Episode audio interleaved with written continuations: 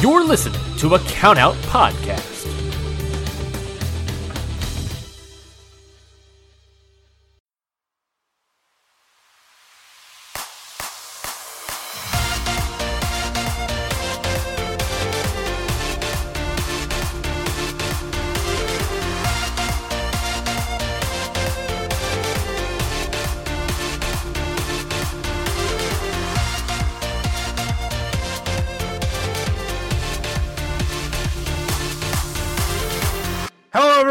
Welcome to the Stardom Road podcast here on the Count Out Network. I am your host, Scott Edwards, and with me, as always, is Trent.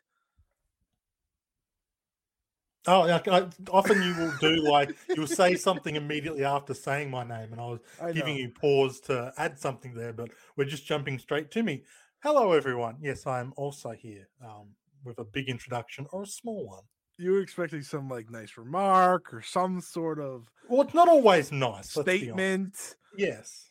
Yes. I'm always Normally nice on this podcast. point. I'm always nice on this podcast. You are. Well, yeah. we- We're, we're very palatable on Star yeah, Road. yeah, yeah. Key key word is this podcast, not not all. just this one. Um, but yes, this is Stardom Road. Everybody, welcome. Uh, and it is episode three, part three of the Arisa Hoshiki series that I know a lot of people have been enjoying. Um, we have two. Um, Mhm. and today was the most enjoyable episode to get prepared for, of course, because it was all about watching her great matches from her career. Not every single one that's uh that's a little bit overkill. And we didn't, uh, you know, we didn't wait till the last second, right? Right, Trent? No, no, totally not. No, you didn't just finish the show. Uh, I mean, the ma- the last match right before we started recording. No, not a. You, you may have messaged me as uh, the three count happened, but it's, it's all it's all about timing, which, Yeah. as you can see from earlier in the podcast, we don't always have. Uh, but I'd like to think I timed it quite beautifully this time. Yeah, I, I'm starting to learn like how many people actually do listen to this show and how they listen to this show. So people like save it for like road trips and stuff like that, like with the Mm, parts and stuff. Stardom Road road trip. Yeah, I yeah, the, the thought process. Yeah, yeah. I I've hope you're not watching the matches while you're driving, though. No, I've also learned that people kind of, you know, they go back into Mm. the episodes. I've been told by a lot of people we're going back now. So uh I mean, that's Thank what you. the uh, that's what they're for. Like they're not time sensitive, really. You can go back and listen to them whenever you want, um, and we try and keep them according. So we try not to worry too much about the oh, this thing literally just happened because it dates things, and yeah, unless the wrestler is current, uh, and in this case, unfortunately, they're not. Um, you know, you have a bit more free range. yeah, we would never record a uh show ahead of time and act like something just happened. We would never do that on any show on Stardom Road. no, least. not Stardom Road. Um, Every we, we don't show have we to ever done. pretend. yeah. Yeah, that's true. Um it's never but- backfired on me either. No, never, never. But that's that's a lot of conversation. Anyways, we're we're talking to Risa Shiki here today, folks. Hmm. Uh the third and final episode of her dedicated series here. Don't worry. We'll- never mention her again. I was just say, don't worry. The I- last I, time you'll hear her, I don't think I'll allow it. I mean, there's gonna be times that we have to talk about, you know, Jungle Kyona, Momo Watanabe, Tam Nakano, obviously. Tam Nakano might just have one per match because of how long it takes to read her tweets. Um, especially translating them to, into English.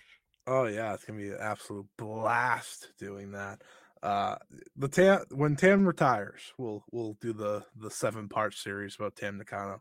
Well, good thing that uh, ain't happening. So well, she did say she's looking for her uh with the trainees, she's looking for her uh heir apparent. So yeah, yeah, but like this is also the person who said she's literally never going to retire. To Natsupo and then told her, "You're not retiring either." this is also the same person that said two years ago, I'm retiring in two years. So Yeah.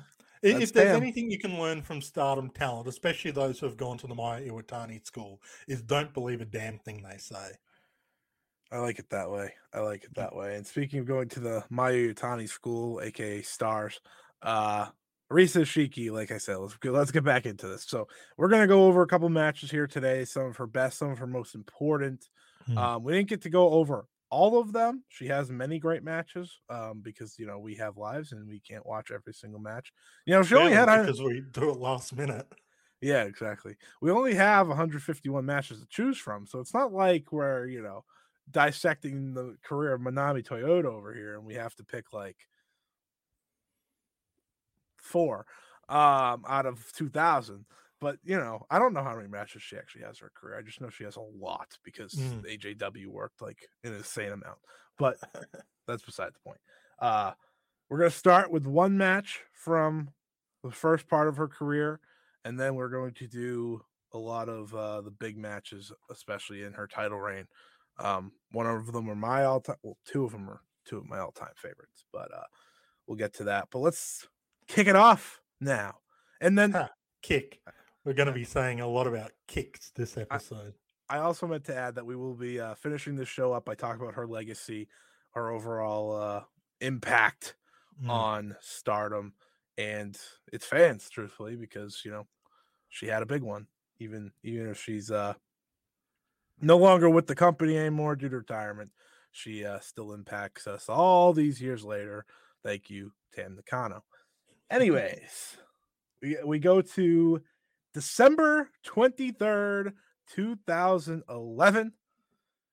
Arisa Hoshiki challenging for the Wonder of Stardom Championship against Yuzuki Aikawa. Um, if you watch this match on Stardom World, like myself, it is clipped to shit. As in, the entire clip is like nine minutes. Yeah. Um, the match isn't long. I'm not going to sit here and act like the match was long to begin with, but this is a very clipped match. This is all the footage that they have from it. Uh, year end stars 2011. But from what we do get to see, the mit the match, by the way, is 10 minutes and 33 seconds. So they didn't clip that much Hmm. because it's pretty much bell to bell, the actual film that they have up there. But for a match that involves a pretty much two rookies, uh, you know, Aikawa was a little more advanced, of course, but this was two rookies wrestling. It's very entertaining to watch. It's not, you know, with the other matches we're going to talk about, they're not like these apps. It's not like this absolute all timer from Arisa Hoshiki, but it's like the perfect match to highlight where she would be so many years down the road. Yeah, look, when, in terms of like why we picked certain matches for this particular episode, we wanted to make sure we covered at least one match from before she started, uh, before she came back the second time. And there's a few matches we can kind of pick from, but like you want something that's a singles match that kind of highlights where she was at. And honestly, there's really only a couple matches that would make sense in this situation. And given the nature that basically every match we're covering is a Wonder of Stardom title match, it's kind of fun to go back to the very first time she interacted with that belt and tried to win it. And yeah, we have two challenges for the white belt today that we're covering. It's kind of fun to see, you know, attempt one versus attempt 2 Mm-hmm. Yeah, that belt, that belt's history is so crazy just to think about. Cause it's like, oh yeah. you you date back to that very first champion, and you have one of the greatest champions defending against who would go on to be one of the greatest champions of that belt. You know, and nobody knew that at the time, but Mm. I think that's kind of the specialty of this match too. And what I love about this match, it's one that's one, it's easy to go back and watch because again, it's Mm. very short. Um, but it's very raw in that it, you know, when when you see Arisa second part of her career, she's still a very raw wrestler in that she just kind of throws her body at things and it works. Yeah. But back then, this was like her throwing her body at things, kind of not being fully coordinated in doing so, but it still most of the time looked really good. And uh her offense here was uh it was pretty advanced for someone with her skills at that time, which weren't all that like she had a handful of matches to her belt at that time. Yeah, she's literally a teenage rookie who hasn't, compl- you know, only really wrestled a handful of matches at this stage. Um, is still kind of toying between the idea of wrestling and shoot boxing. Um, and you see that come through in her offense. It is very kick heavy, as you would expect, and going against another wrestler who has a very kick heavy offense. And, you know, rookie versus rookie, there's always kind of going to be that expectation that things aren't going to go 100% perfectly. There's an expectation there'll be a, a missed spot or they'll be off time a little bit here or there. But I think when you consider the, the levels that they're both at, they do a really good job here. Like if if I was in my first year and I was wrestling another first year wrestler and I put forth a match like this, I would be pretty happy. Now we don't know yeah. what got cut. Maybe there was a horrific kind of you know timing error botch. uh, but even like in terms of watching this match, yes, it is clipped, but it like you can watch the match as it is presented on Stardom World, and it doesn't really feel like you're missing much in terms yeah. of the flow of the match. Like yeah, if you didn't know it'd been heavily clipped, you'd probably just accept the kind of just a weird jolt in the middle and kind of stuff like that. Yeah. And and what I like to do with this type of match is is you know, we look at Arisa that time and you kind of you start to think of like other trainees through Stardom's history. It's like I don't know how many of them could have stepped into such a big spot. This, you know, she's 16 at the time. Mm. And live up to the moment in a lot of ways. And now back then, you know, like Kyle wasn't out there having absolute like 25, 26, 27, 8 minute barn burners. That's not what her style was. Mm. It was this rough, hard hitting, fast paced style that's it's not high speed, but it's quick. It like the mat the pace is up and I don't know many trainees that could have done that. I don't even think big rookie Utami might have been able uh, to do that. And Utami was older, of course, when she was a trainee, so that hmm. definitely helps her. There's a reason the big rookie was uh, such a big deal instantly. But at, at 16, I mean, obviously there's only a handful pick from there. Um, maybe AZM would be the only one because she, at the age of 16 she was already so many years into her career. Yeah she was a veteran at 16 yeah. so it's a completely different kind of ball game as opposed to someone who's you know still in their first year when you really when you factor in training as well like you know they she wasn't training for that long before she got her first match. Mm. um yeah it, it definitely helps having that martial arts experience and background. You can kind of lean on that, even when the wrestling side of things is a little underdeveloped. You you can always go to even if you're not connecting with the shots, but just kind of intimidating your opponent by throwing a series of kicks. Like the crowd will still react to that, even if it's not meant to be connecting offense. Just kind of to warn people, like, yeah, if I wanted to, I can make this uh, go ugly quickly, but in a good way. Yep. So so now we'll fast forward to the parts everyone's waiting for. I, I I know what everyone's waiting for. They're waiting for the second run of Arisa Hoshiki, and you know what? I think we all, I think I was too when I was getting into this. I was waiting for her to have the title, and let's get into those uh matches. And we got to start. But do off... make sure you go back and watch that match. Yes, you know, there's nothing better when you're going through the history of a wrestler than to see the beginnings, and then you know, in this case, it's quite a few years away. Um, but when in terms of actual in ring time, it's not that long. No, not at all. It's it's rather close. If if you were only to go by match to match, it's like it's very close within this yeah. match and the next match that we're talking about, which was of course was Arisa Hoshiki uh, winning that Cinderella tournament to get her shot at Momo Watanabe and the Wonder of Stardom Championship. And watching this match, I, I just I just sat there. I was like, wow, Momo's so much better now. that's like, and that's and that's not a shot at Momo. Obviously, she was 18 at the time, having this hmm. historical mm. reign, doing better again than most 18 year olds probably will in that role. Um, but I was like, she is like really so much more uh, natural now. I think, and more comfortable in where she is and who she is as a competitor but she was still great in ring wise. I mean that that was never a problem for Momo. Um, with Arisa, I mean we we we have talked about this for three episodes now. Uh, sh- it's hard to be as natural as she was in the ring. In this match, out of the four that we're going to talk about, this is probably with the last one in terms of quality. Mm. And that's again it's just the next two matches to me are probably the two greatest matches in Arisa Hoshiki's career, in my opinion, at least. So we we did miss a big one too. You know, Trent Trent gave up uh, the Jungle Kyona match. We appreciate him for that. But this match was big because obviously you have the idea that Arisa Hoshiki is going to end the record run of Momo Watanabe, and I think the part that I love of this is that Arisa was able to match the viciousness of Mm. Momo as the match went on because because Momo is so in control for a lot of this match, and then Arisa just you know shoots out of a rocket like she does, and that's really where I think the match flips the script is when Arisa flips the script.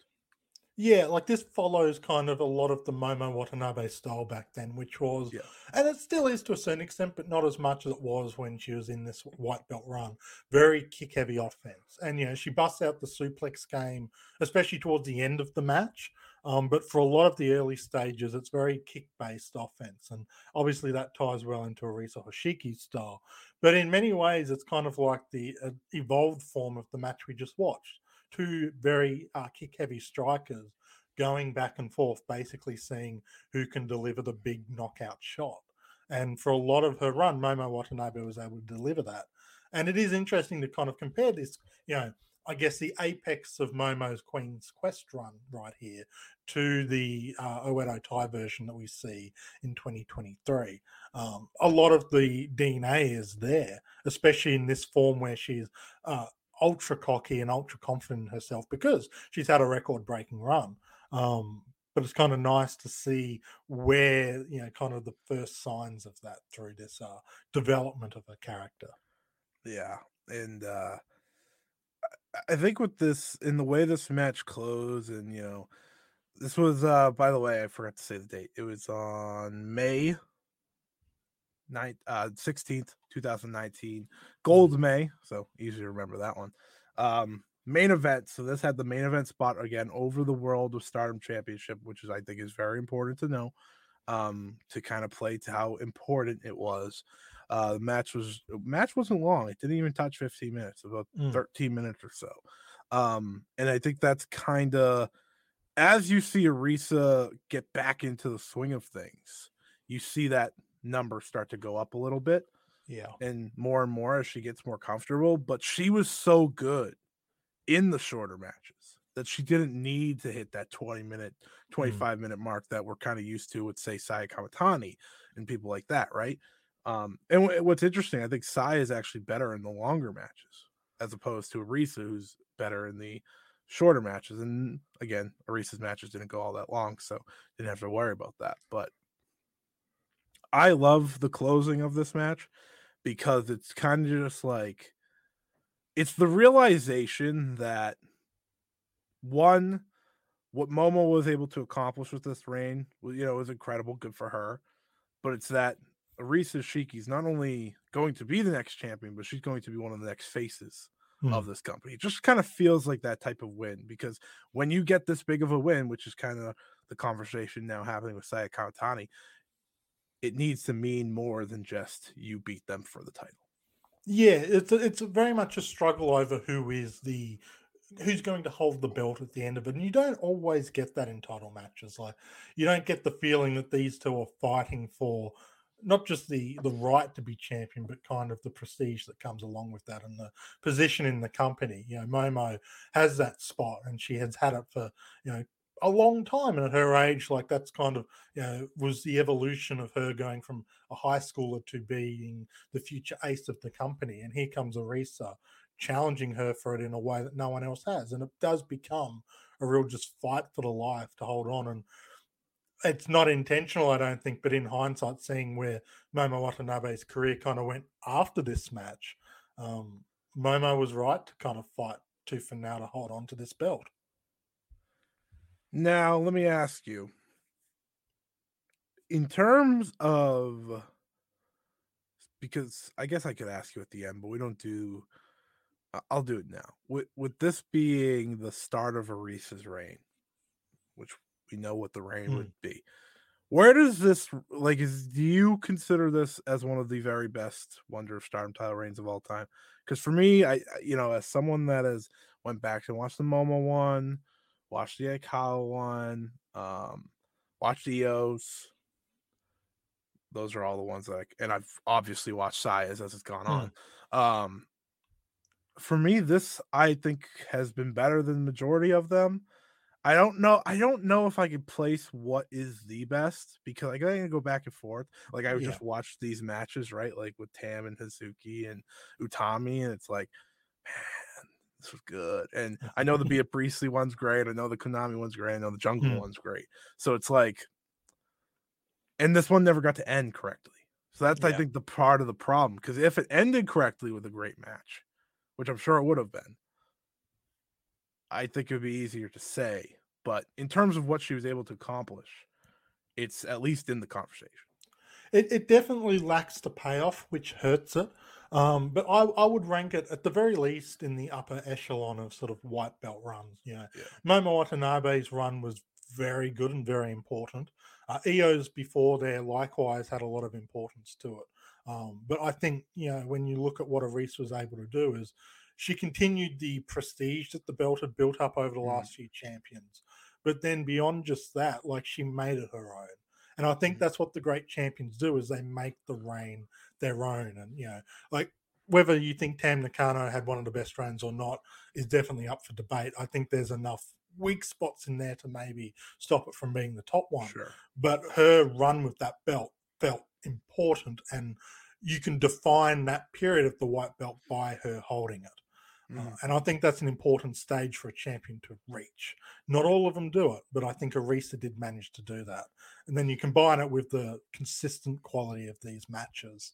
Uh, whether it's a top one or not, I haven't thought about it long enough to be 100% sure, but I think you could make a case that definitely top three.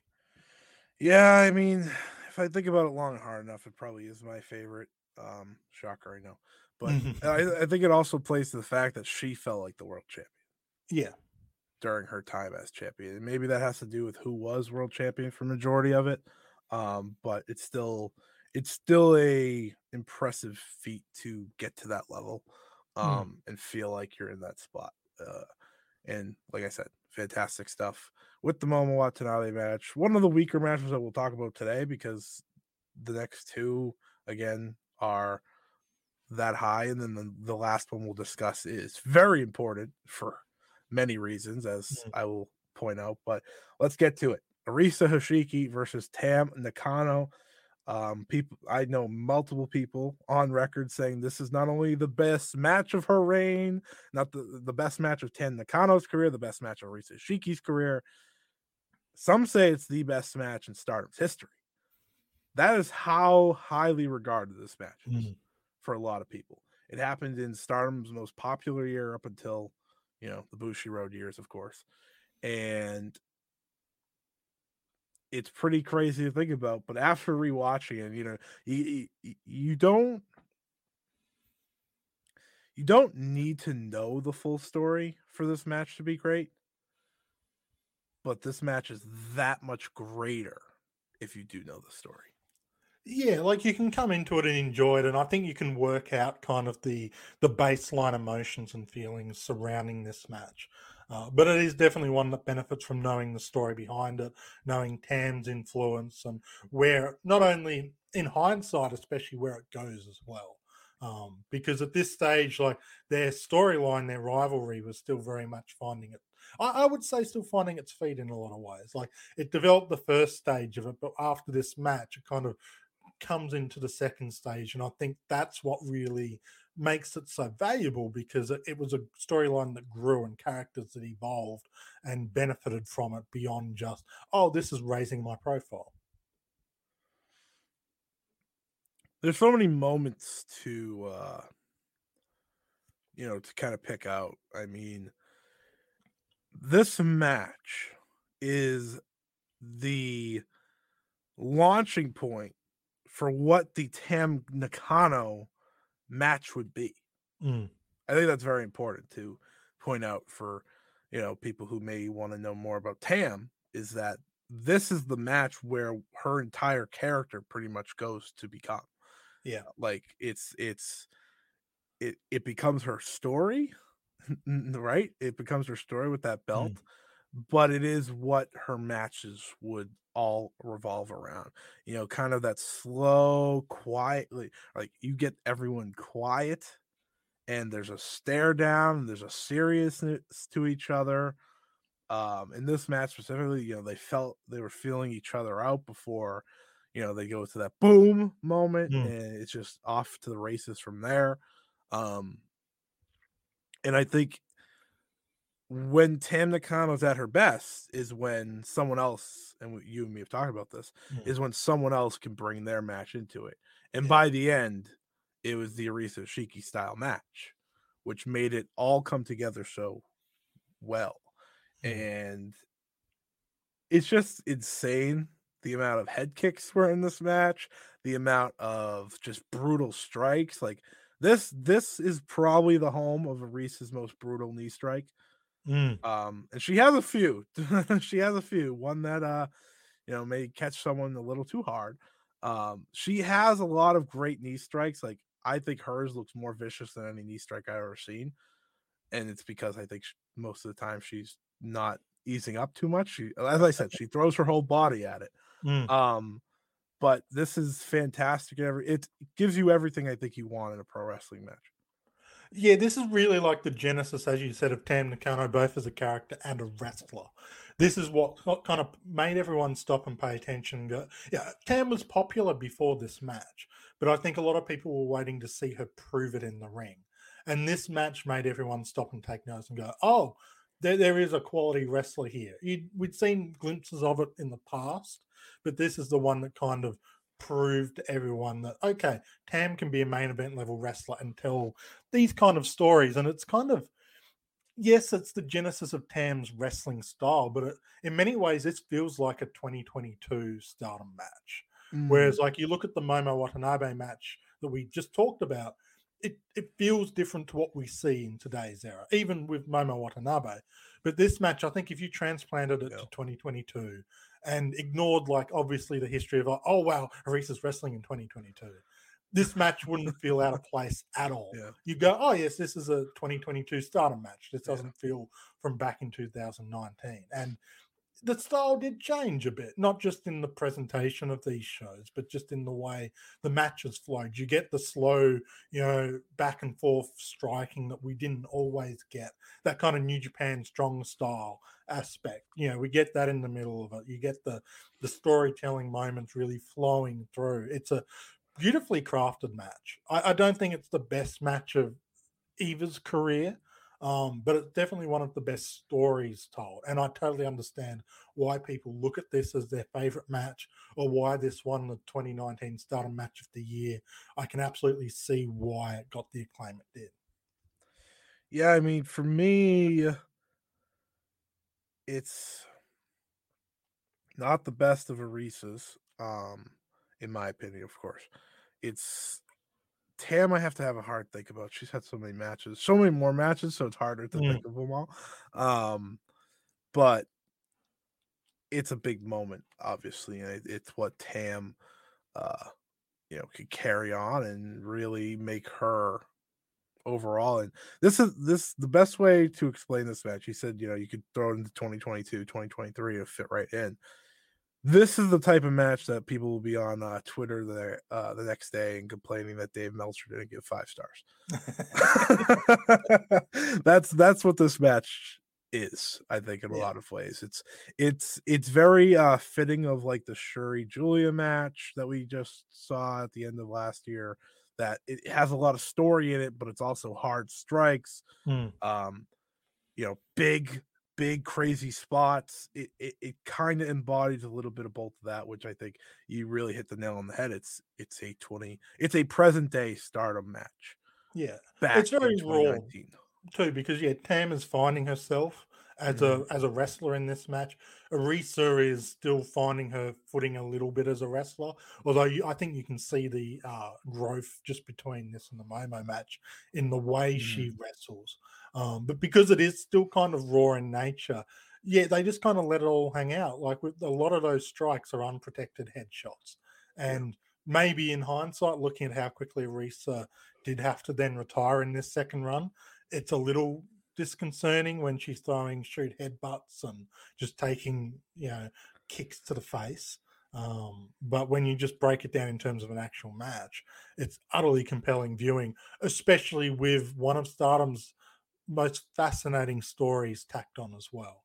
Yeah, like Yeah. as you said, you can watch this without the story, but when you take in uh, mind the whole friendship enemy kind of storyline that they were running here, it just means that much more, and everything just kind of hits that little bit more because you get more of the Tam emotional storytelling, knowing the backstory. You sure do, and I think um, with those you know big shots that we see throughout this match, I mean, I I the besides like the finishing sequence, the the spot I always remember is Tam's you know just huge kicks to Arisa because she's hitting one after another Mm. after another to her head, and it's like oh my god.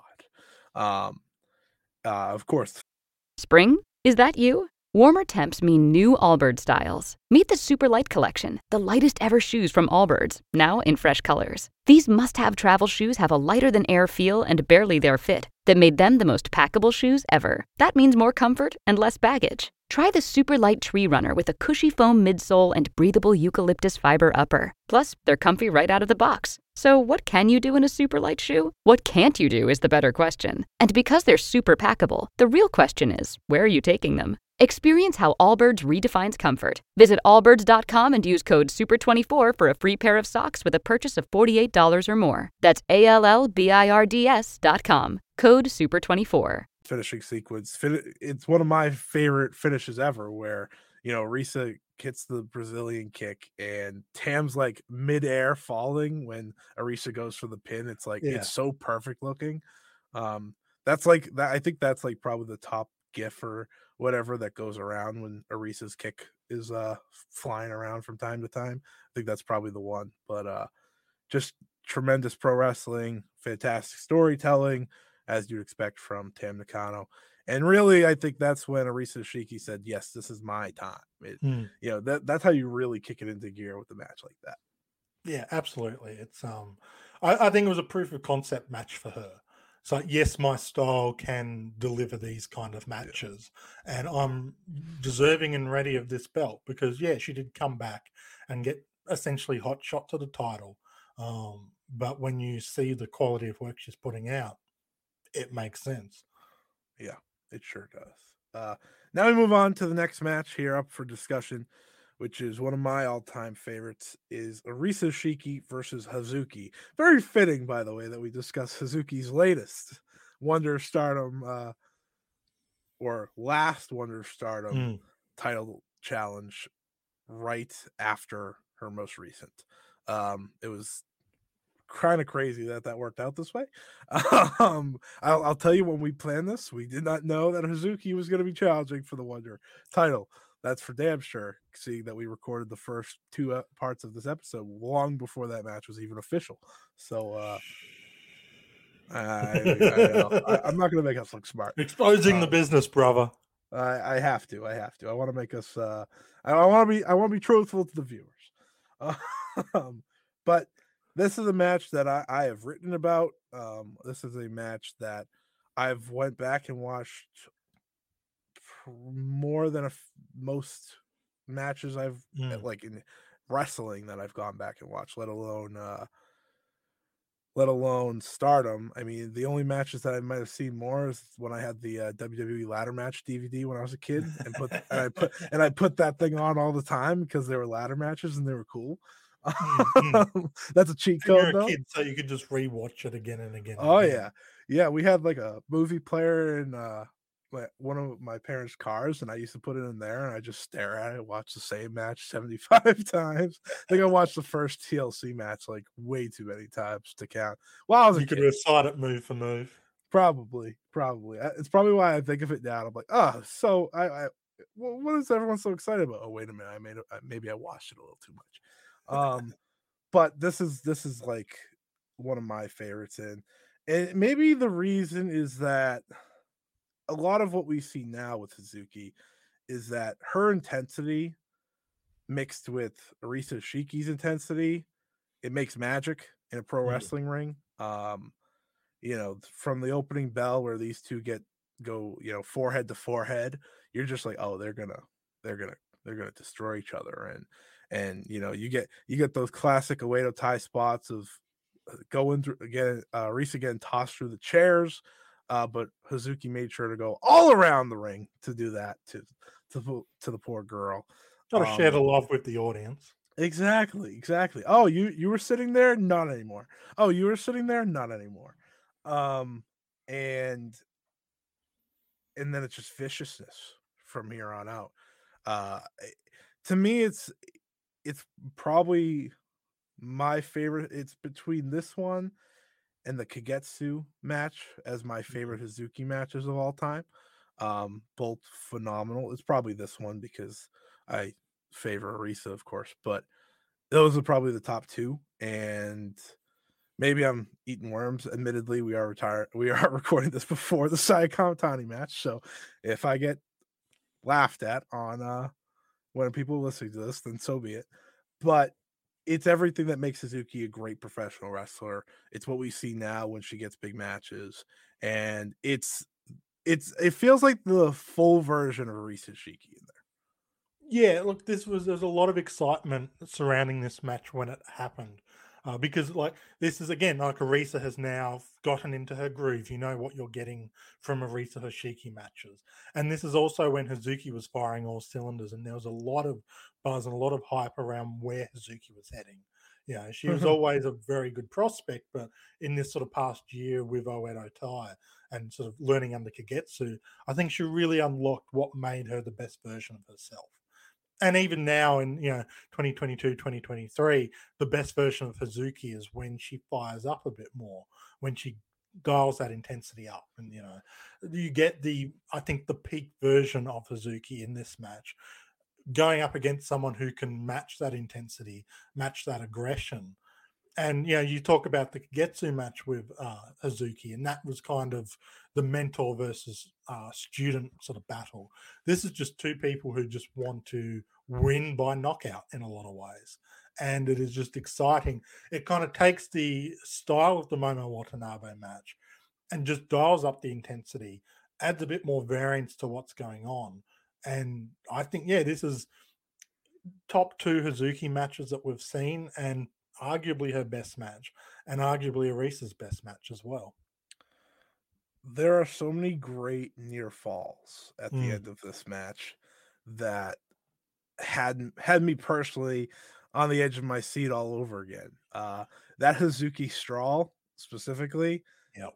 I think I think the building was about to jump out like jump out of their seats thinking Hazuki had this one in the bag and you know by then Arisa was already two successful defenses in so it wasn't crazy if she lost. Yeah, was like I think off. most people expected Arisa to win here and retain, but like again, Hazuki was just firing so hotly right now. It felt like if, if they had made the decision to put the belt on her, it would have made sense and it would have kind of Yeah. been capitalizing on a moment. And yeah, Hazuki would go on to retire not too long after this moment, really. Um, so it was kind of maybe a, a what if at the time. Um, but yeah, that Hazuki stroll, especially, uh, especially because like earlier in the match, Arisa had this match won with that little uh, turnaround splash, pulls Hazuki up after before the three count, hits the Brazilian kick, kind of that arrogance that we've seen a couple of her matches. It feels like they're ending the match, if not there, maybe a couple of minutes later. It then goes like, like that's halfway in the match. It's a very interesting decision. Yeah. One that I'm. Uh, there's probably the one thing about the match I'm not totally sold on because it is kind of weird to see a, near victory then be halfway through the match like that. Um, but they do such a good job of making it feel like that's a you know a critical error that Arisa makes that Hazuki's going to capitalize on, and because she has stuff like the Hazuki Strong, a beautiful looking Rings of Saturn submission in this match, e- even though like yeah it makes sense for Arisa to retain, the range just been long enough that they could Yeah. change the champion without it being too obtuse. And Hazuki's just hot enough that it makes perfect sense. And Arisa's is good enough that she could afford to lose the belt here and still be able to rebuild her momentum. So it's a good match in terms of like it was a believable result either way Mhm. to a certain extent, but in hindsight, Arisa made all of the sense in the world. Yeah, there's something, a- and I think it's even better timing because you know we're we're we've been seeing for the past couple weeks people highlighting, you know, Hazuki's you know intensity in these Mm. preview matches with Saya Kamatani, and and it almost I think I've seen like some tweets that like, wow, you know, I didn't know Hazuki had that in her. I was like, Haha, little do you know.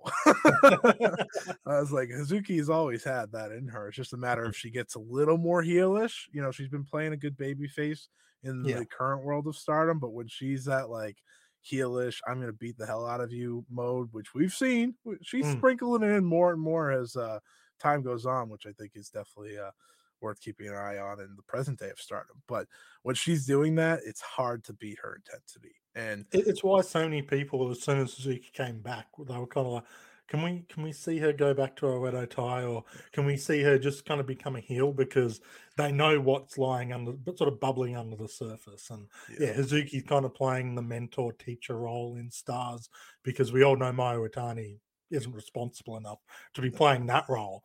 Um, but it kind of means like you get that intensity, but yeah, she's dialing it back a bit because she's got students to teach. Yeah. You don't show that kind of unbridled anger, but when it comes, it, it uh, hits like a freight train. Yeah, you say that, but she slapped Momo Kogo across the face the first chance she got in the ring. So Well, I Sure. mean, by all reports, Momo Kogo is deserving that. um I di- I do think it's interesting though that uh Hazuki is now in the Arisa role Mm, in stars. yeah. Right? That that is that is literally her spot. She's the number two in stars behind Mayu Iwatani. Um now she just needs that white belt to uh really solidify that, right?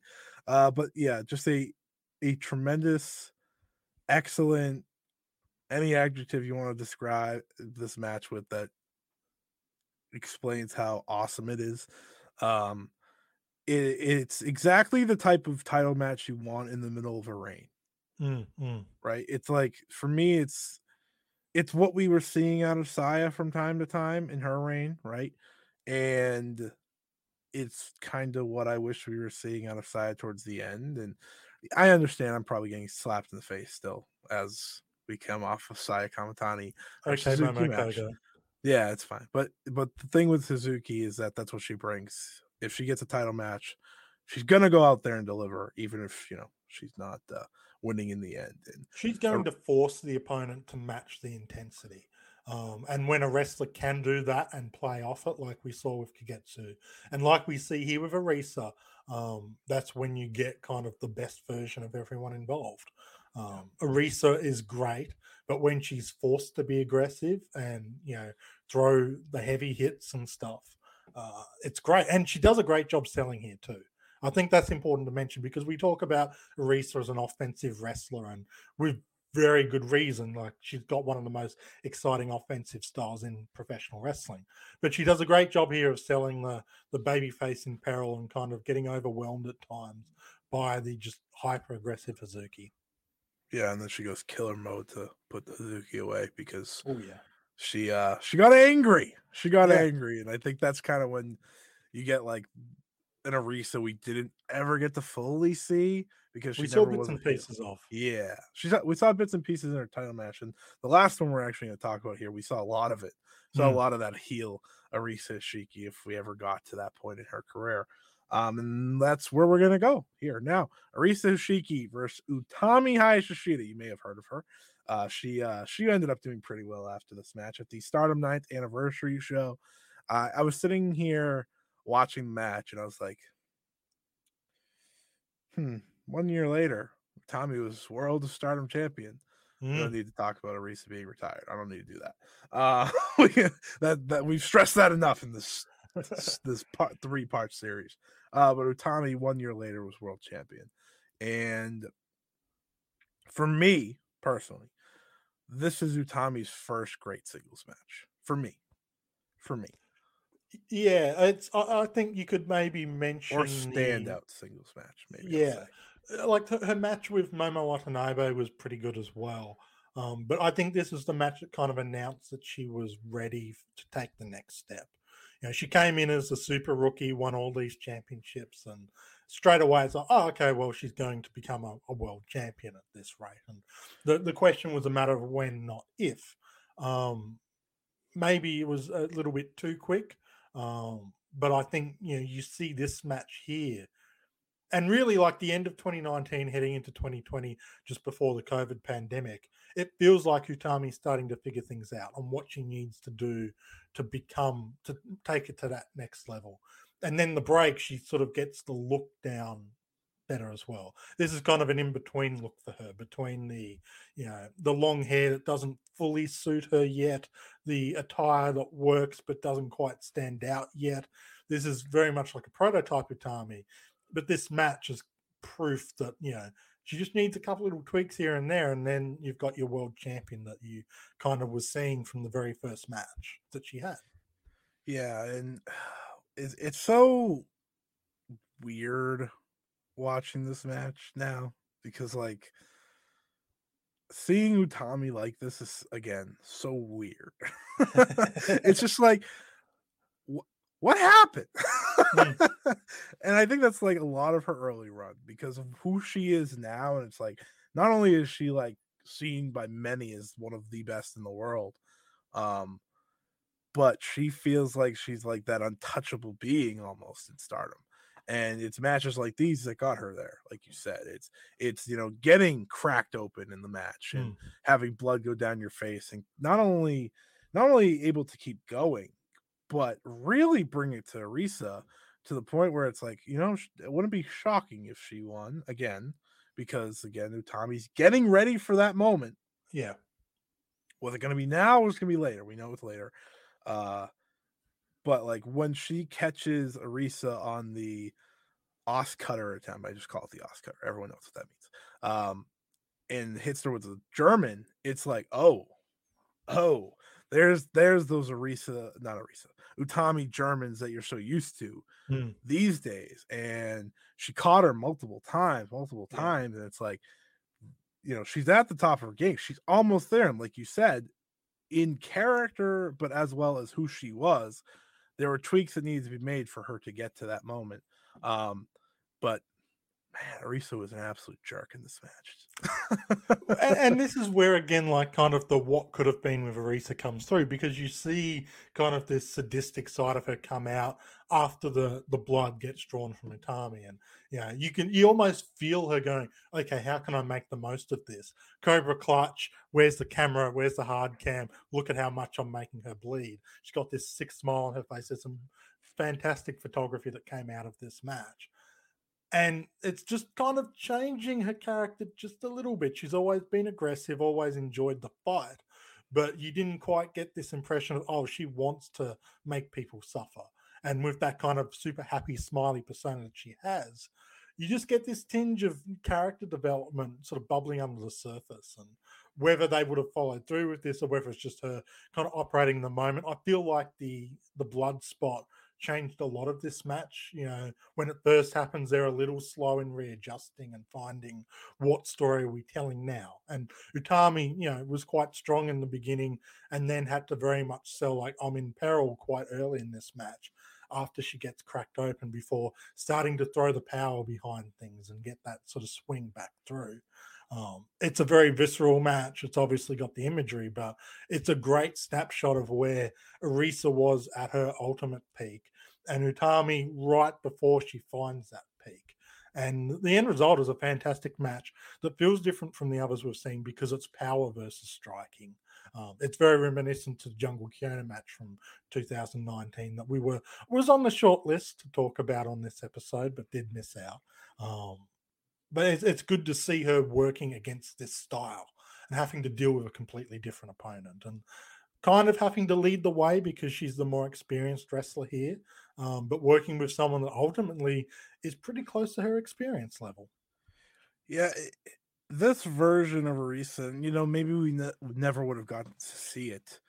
Um, but this version versus Tam and what Tam would go on to be, Mm. I think we would have had an even better match than their first one. I, like Uh, because of that viciousness Yeah. to go with what Tam was and what she is now. and because Tam is so much more confident than she was back then. Oh then yeah. to the point where you know she is not only one of Stardom's most popular wrestlers, if not most popular, but she is also understanding of her character to the point where that bringing out what Arisa had at this time oh, Hmm. would have been special. Oh, absolutely. Like you just have to look. Yeah, this th- that Tam match was her coming out party, Yeah. and you look at the consistency she she delivers with matches now. Um, even if she's not your personal style of wrestler, you can see how it's evolved and grown from mid 2019 to 2023. Um, what we could have got in those situations with a, a, a more confident wrestling Tam up against an Arisa who's building upon her character and fine tuning her wrestling style as well yeah, it would have been a hell of a match to sort of see the Tamarisa too, or see them, you know, fully realize Dream Shine as a tag team, which they didn't get to fully realize, unfortunately. No, no, they did not.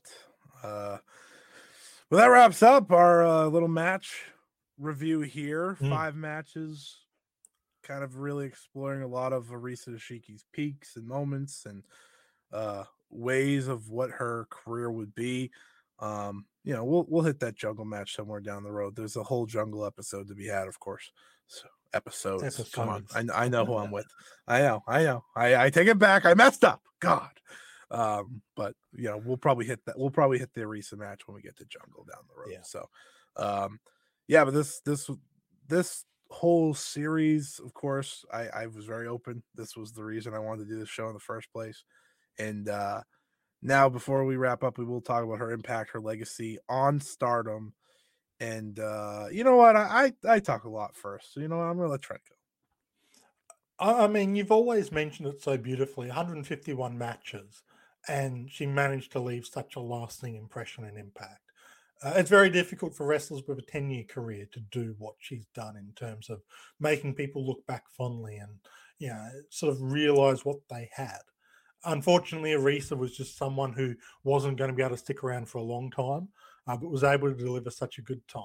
Yeah, there's no wrestler that can emulate what Arisa brought to the game be it with her striking, be it with her wrestling style, or even just her character. Like she was a genuine kind of light up the room personality when she rocked up, whether it was backstage, whether it was in matches, like even with the uh the pre-match stuff that she does versus Hazuki when she's in doing the interview that Stardom used to always run.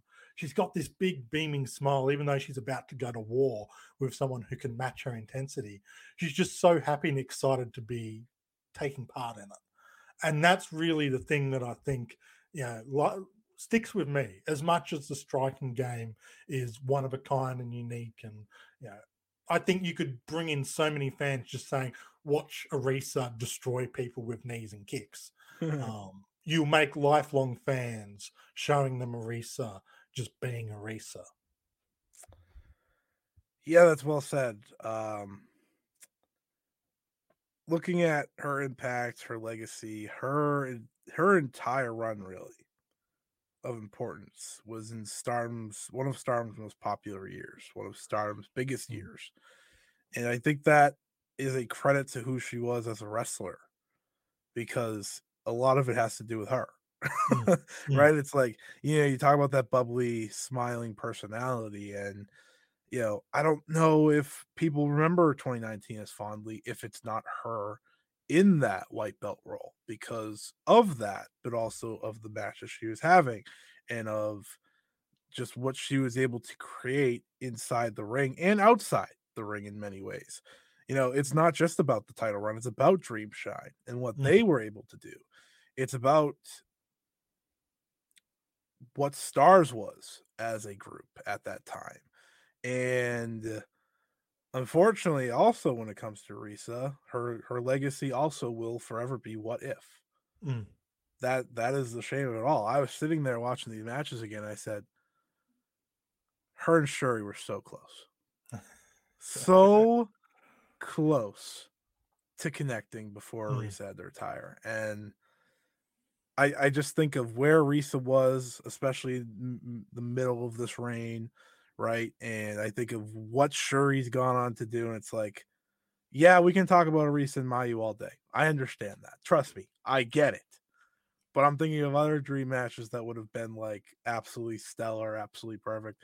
That would have been one of them because their backgrounds, their you know, conflicting styles, it would have made for such a fantastic match in a lot of ways. And again, with the what if, because as I said, the what if never goes away with Mm. Arisa Hoshiki. What would she have done after this? Right? Where what shows would she have main evented? Where would she be on top of the card right now?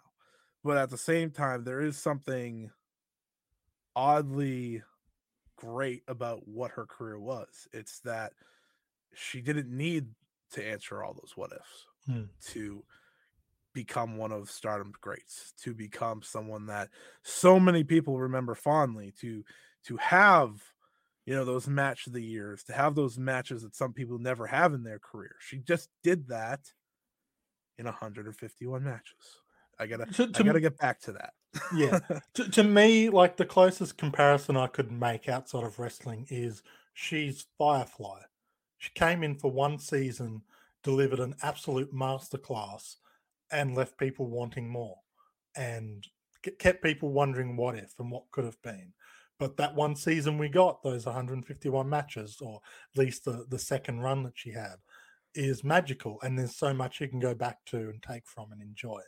Um, Yeah. You just have to look at how excited Rossy was about her back when she was 16 years old, back when Stardom was beginning. We talked about it back in the first episode covering Arisa. There was so much hope that he had for what she could become. And obviously, she didn't get to fully realize it on either run. Um, but you kind of see, you know, the first run, the uh, what could have been, and then the second run is kind of proof that, yeah, Rossy's eye was bang on when it came to what Arisa could be. Yeah, that Rossy guy was pretty good at his job. Well, uh, yeah, yeah. we'll give him that credit. Um, but yeah, watching watching these matches again, and uh, truthfully, as I got into them, I was like, ah, I want to watch more. I want to watch them all again. I want to watch. I want to watch the jungle match. I want to watch the Konami match. I want to watch the. You know, some people will hear this, but I want to watch the Bea match because that Mm. up until that point, that was my favorite Bea match until her last match at Stardom. Um, and I want to watch all of them because, again, it's hard to kind of capture all that magic into one reign like she did. Um, and you know, it stinks. Like you know, we're sitting here, right? Hameka's gonna retire in a month and change, and uh, you know, a lot of people get sad about that, and understandably so, you included. Um, very pointed. yeah, but but at least she's getting the retirement road. Hmm. At least she's doing it on her own terms. Yeah. Risa Shiki didn't get to do that. Yeah, it, it's it's her retirement is one of the the saddest out there because of the circumstances and just the the ultimate lack of fanfare. Some of it undeserved, some of it understandable. Yeah. And uh you know now we sit here in 2023. I have no idea what Arisa Hoshiki's doing these days, but I can say I hope she's doing the absolute best. I hope she's found peace. You know, I know thankfully she was able to come to acceptance of the Arisa Hoshiki name after she wasn't Mm. for so long. Um I think her, you know, staying away from socials and stuff. I'm sure she's out there somewhere. No one no one's just found her yet. Um I hope she's enjoying life and I hope Probably one uh, of those Japanese fan accounts. Yeah. oh, why isn't Tam the red belt champion? I I know, and and you know that's like one of the things with the recent. Anytime something pops up, she brings a smile to your face. Yeah. like that's that's what she was doing in her post wrestling career. You know, Tam would post pictures with the Risa. It's like, yay, you know, it's like it's those little things, and uh but ultimately at the end of this one, you know, those 151 matches, that career, what a special career in such little time. Two, we're wishing Arisa Hoshiki all the best in her post wrestling life and, you know, hoping whatever she's on to, whatever she's up to, she's doing great. Cause I will remind everyone whatever Arisa Hoshiki wanted to do, she wasn't just good at it, she was great at it. She was a natural at so many things. So it's kind of it'd be hard to believe she didn't find something that she just clicked with and was able to do in her post wrestling and post music career. Whatever that might be, who knows? Knowing her, it's probably you know knitting or something. It's just like, yeah, this works for me, and you know, she's got an Etsy store making Tam Nakano dolls that we're just looking out for. Um, but yeah, whatever it is she's doing, hoping it's the best, hoping she's living the best life she can, and um, even if it was only 151 matches, that's still 151 matches we can go back and watch. And as we found out, they're pretty rewatchable, to say the least. to say the least, they are pretty uh rewatchable. But that is it here on this edition of the Stardom Road. Uh, it is also the final episode of the Arisa Hoshiki series. Don't yep. worry, she'll be she'll be back many a times. Uh, but she might be back next next fortnight. Can confirm. Mm. um, which brings me to the next step. So we will be coming back in two weeks, of course, with some Cinderella tournament coverage. We'll mm-hmm. be doing two weeks of that uh, before a special episode that uh, we just thought of. Uh, so you you want to you want to come back for that. If if you're listening to this now when it released, or to it, you know, a year, two or three down the road, you're gonna want to check out the episode that happened in three weeks from after this one. So I don't three episodes, six weeks. Yeah, whatever. But you you get on that. But uh, that'll, this that'll fortnight schedule is very confusing. oh, it sure is. It sure is, and it's worse because we always forget about it. Yeah, yeah. Um, but we, we, we make it work, even if we, we have to do it last minute. But yeah, yeah, exactly. That's that's that's the way we roll. But I'll I'll wrap it up here now. Um, for Trent, I'm Scott. Thank you for listening to the Stardom Road Arisa Hoshiki Part Three. We'll be back in two weeks. So until next time, have a good one, everybody. This has been a Countout Podcast.